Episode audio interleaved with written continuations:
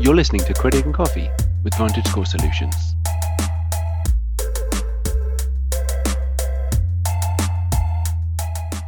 Five ways teens can learn good money habits.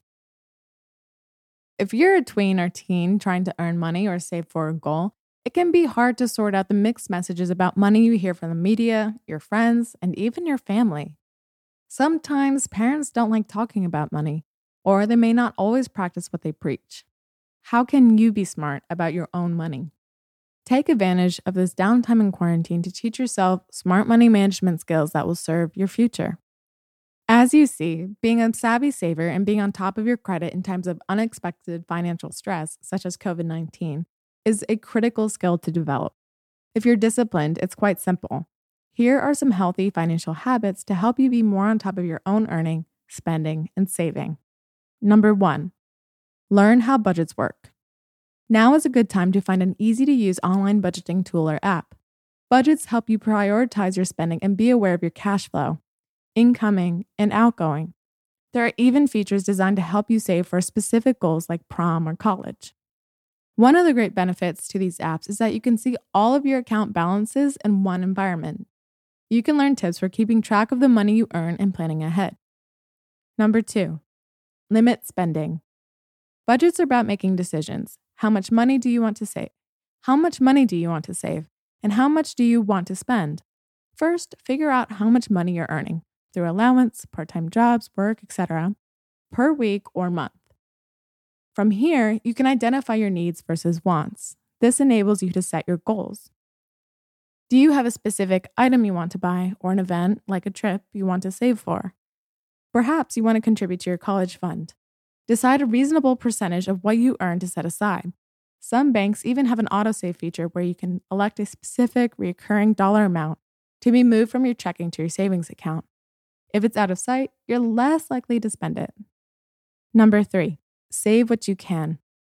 As the saying goes, it's not what you make, it's what you save. Even if you're not earning much yet, commit to saving a small amount every time you get money from your allowance or part time job. If you start setting aside a little bit each time you earn in, you'll have this habit for life. Your future self will thank you.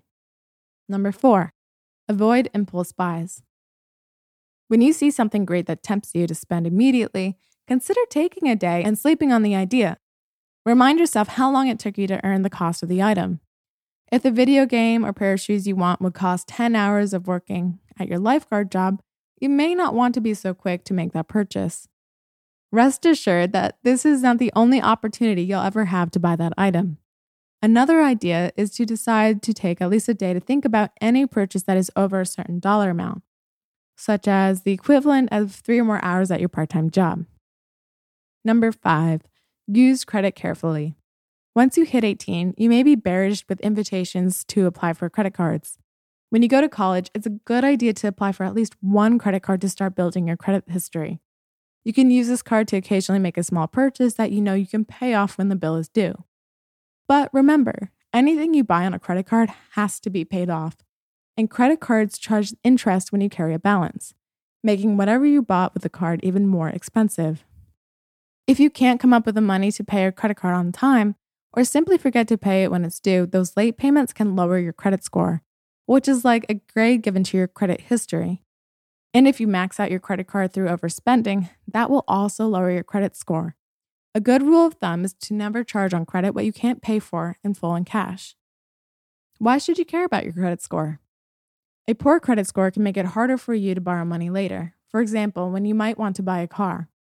Overall, learning good habits like budgeting, saving, and keeping track of your spending now will help you enjoy a more financially sound future.